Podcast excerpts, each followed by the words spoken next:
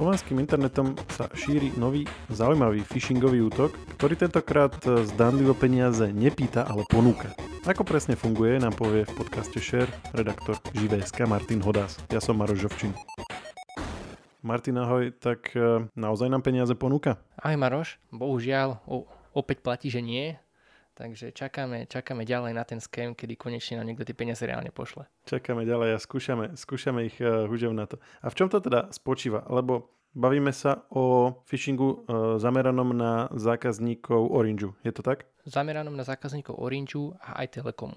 A je to cieľené, že, že, že oni vedia, že kto má toho operátora, alebo to posielajú plošne všetkým a dúfajú, že medzi tými obeťami budú aj zákazníci Orangeu a Telekomu? Už tradične to nie je cieľené, ale posielajú to plošne a dúfajú, že tí, na ktorých to pasuje, že sú naozaj zákazníci Telekomu alebo Orangeu, takže sa chytia.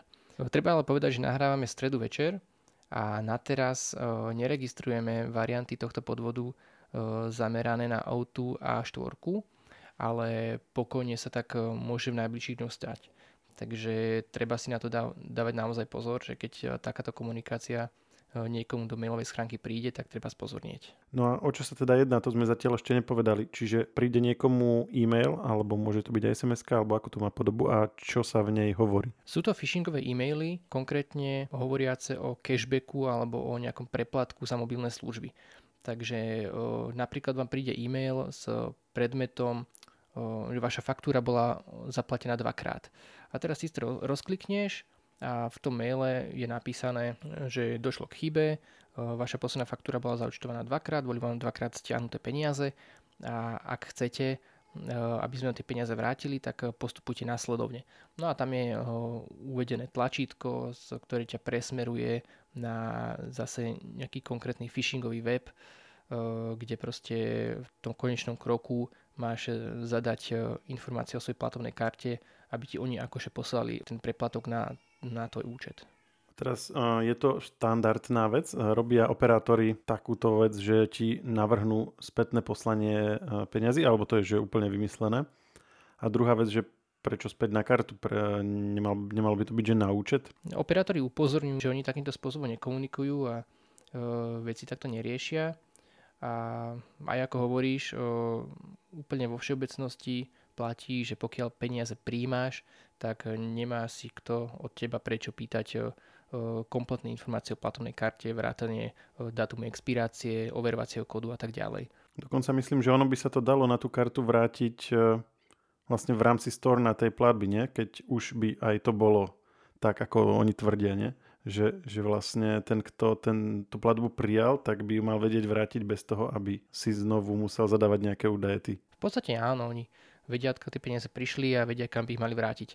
Takže o, za bežné okolnosti toto by nemal byť problém. A ako, ako prišli k tej sume? Lebo pokiaľ je to, že si zaplatil dvakrát, tak by to mala byť suma zodpovedajúca presne nejakej výške tvojho posledného paušálu, nie? Tak ty máš v rámci paušálu zvyčajne predplatené nejaké, nejaké objemy, minúty, SMS-ky, dáta a vždy sa môže stať, že to buď prekročíš, alebo že si volal na nejaké číslo, ktoré mm, je účtované samostatne a tak podobne takže tá, tá finálna suma na konci mesiaca alebo na konci účtovacieho obdobia e, ti úplne presne nekorešponduje s tým, čo, čo je ten základný poplatok za paušál, takže tým ľuďom to proste nemusí e, prísť nejak, nejako veľmi čudné, že tá suma nie je úplne presná. No a my sme sa konkrétne stretli hm, so sumou okolo nejakých 25 eur, čo nie je veľmi veľa, ale zároveň to ani nie je málo. Hej, že bežne, keď sú, sú skémy, kde podvodníci sľubujú peniaze, tak väčšinou ide o nejakú, nejaké miliónové dedictvo nejakého Afri, eh, afrického princa alebo, nejako, alebo nejakú medzinárodnú lotériu, do ktorej si sa nezapojil. Ale toto je také viac menej nenapadné, že je to nejaká e, neveľká suma, ale zároveň ani nie je taká malá, aby, aby proste si nechcel, že keď ti niekde vysí 20-30 eur preplatok, tak aby si ju nechcel naspäť. Áno, 25 eur je tak akurát, že to už, to už si dáš tú námahu, aby si urobil nejakých pár klikov. Hej, presne tak. Nie je to, že, nie je, to, že je to proste že 0,4 centy alebo tak. Ale je to tak veľa, aby si to začal okamžite podozrievať. Hej, hej, vo veľa prípadov to tak môže byť. A tým je vlastne ten podvod taký zákerný a, alebo taký nebezpečný, že na, naozaj môže viacero ľudí, ktorí by sa bežne nenachytali, tak môžu v rámci nejakej nižšej ostražitosti na to jednoducho náletieť a nedať si pozor. Navyše z toho, čo vieme, tak tí podvodníci sa to snažia hneď aj zneužiť. Že ty keď zadáš tie informácie do tej falošnej platovnej brány, tak hneď od teba pýtajú aj overovací kód do 3D Secure, čo vlastne naznačuje, že oni sa už na pozadí snažia obratom vykonať nejakú tú falošnú transakciu a podvodnú transakciu, v rámci ktorej ťa okradnú. Takže naozaj tam v priebehu sekúnd môže dôjsť k nejakej tej finančnej škode a navyše už teda zároveň majú tie tvoje platobné údaje a môžu to využiť aj na nejaké opakované platby, hej, lebo stále existujú spôsoby, ako zaplatiť na internete len čisto vďaka údajom o platovnej karte aj bez toho, aby, si, aby ten podvodník poznal kód 3D Secure. Aha, čiže uh, tá samotná prvotná platba je vlastne len taký, taký úvodný skem, ale tým, že získajú tvoje údaje od karty, tak uh, ju môžu ďalej zneužívať uh, následne. Hej, tak, tak ako, akože v tomto prípade už tá výška tej sumy zrazu dáva väčší zmysel. A vedel by som si predstaviť, že vďaka tej relatívne malej sume to môže byť aj veľa úspešnejšie. Áno, určite poznáme podvody, kde tie ukradnuté sumy sa e, pohybujú radov v stovkách eur. Takže tam je potom dôležité aj to, že ako má človek nastavený limit na karte na e, internetové platby, ale zase keď vykonávaš viac platieb v menších sumách, tak ono sa to aj tak e, dokáže nazbierať. Hej. Takže naozaj tým základom je tá, tá opatrnosť. No a v tomto smere bol oveľa lepšie spracovaný ten podvod v prípade Orangeu, lebo tam keď si klikol na to tlačítko v maili, tak ťa to presmerovalo na falošnú stránku operátora, ktorá bola naozaj graficky e, vernou kópiou jeho oficiálneho webu a následne tam si si zvolil platovnú metódu a zobrazila sa ti zase kópia reálne používanej platovnej brány na Slovensku. Takže čo sa týka toho vizuálu, tak naozaj to bolo po cel, celý e, proces toho podvodu, to bolo naozaj e, verne spracované. No a ten, ten telekomácky podvod zase bol taký, taký odflaknutejší, by som povedal, a tam bola veľa väčšia šanca, že si to e, bežný človek všimne, že niečo tam proste nesedí. Tam napríklad vôbec e, nebol web operátora zahrnutý, tam ťa to presmerovalo rovno do také graficky odflaknutej platobnej brány a bolo už na teba, či ti dôjde, že, že niečo tam vlastne nesedí, e, že prečo teba vlastne pýtajú peniaze. A... Ty si zdôrazňoval, že nahrávame v stredu večer a môže to vyzerať o pár dní inak. To znamená, že tá obava je aká? Že by tento model bol kvázi replikovaný aj na ďalších operátorov? Áno, že vlastne v najbližších dňoch môžeme vidieť eh, ďalšie varianty tohto skému eh, zamerané na klientov štvorky a O2.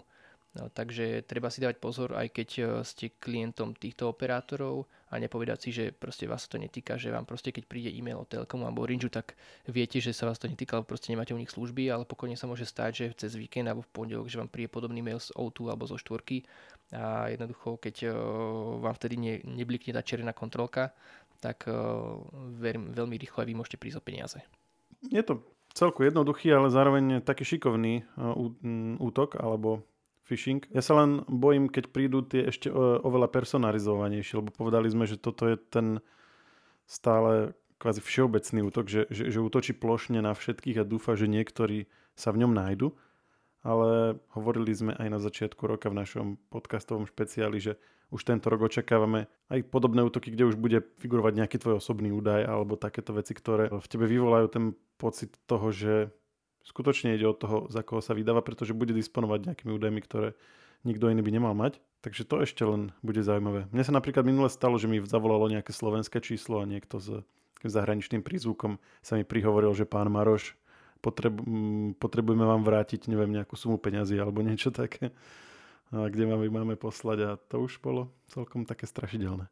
No už e, dnes máš na internete strašne veľa rôznych e, únikov dát z najrôznejších služieb a ty v podstate nikdy nevieš povedať, že ktorá služba eh, do akej miery myslí na tú bezpečnosť používateľských dát, hlavne tie menšie alebo novšie, ktoré jednoducho nemajú ešte takú tú uh, históriu a nevieš posúdiť objektívne, že ako na tom sú po tejto stránke. Hlavne umelá inteligencia teraz už umožňuje toto mm, spracovať tak ako tie uh, farmy útočníkov z východu proste nestíhali a vie to robiť aj oveľa lokalizovanejšie, čiže uh, máme sa na čo tešiť a je, je fajn, že to sledujeme, sleduješ a rozoberáme v podcastoch, takže tento formát asi budeme opakovať častejšie, upozorňovať na hrozby, ako bola napríklad aj táto a snáď nebudeme musieť, ale zrejme asi budeme musieť sa baviť aj o nebezpečnejších hrozbách, sofistikovanejších, čoraz personalizovanejších a tak ďalej.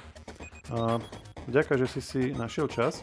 Ak by niekto chcel ešte počúvať ďalej, tak v stredu vyšiel veľmi zaujímavý podcast s onkologom Štefanom Korcom o tom, ako technológie pomáhajú v liečbe onkologických ochorení a ako aj umelá inteligencia v budúcnosti môže napríklad navrhovať priamo lieky špeciálne nastavené na konkrétne typy individuálnych nádorových ochorení. Je to veľmi zaujímavé rozprávanie a určite ho odporúčam. Martin, ďakujem ešte raz a počujeme sa zase niekedy na budúce. Ďakujem aj ja, ahoj.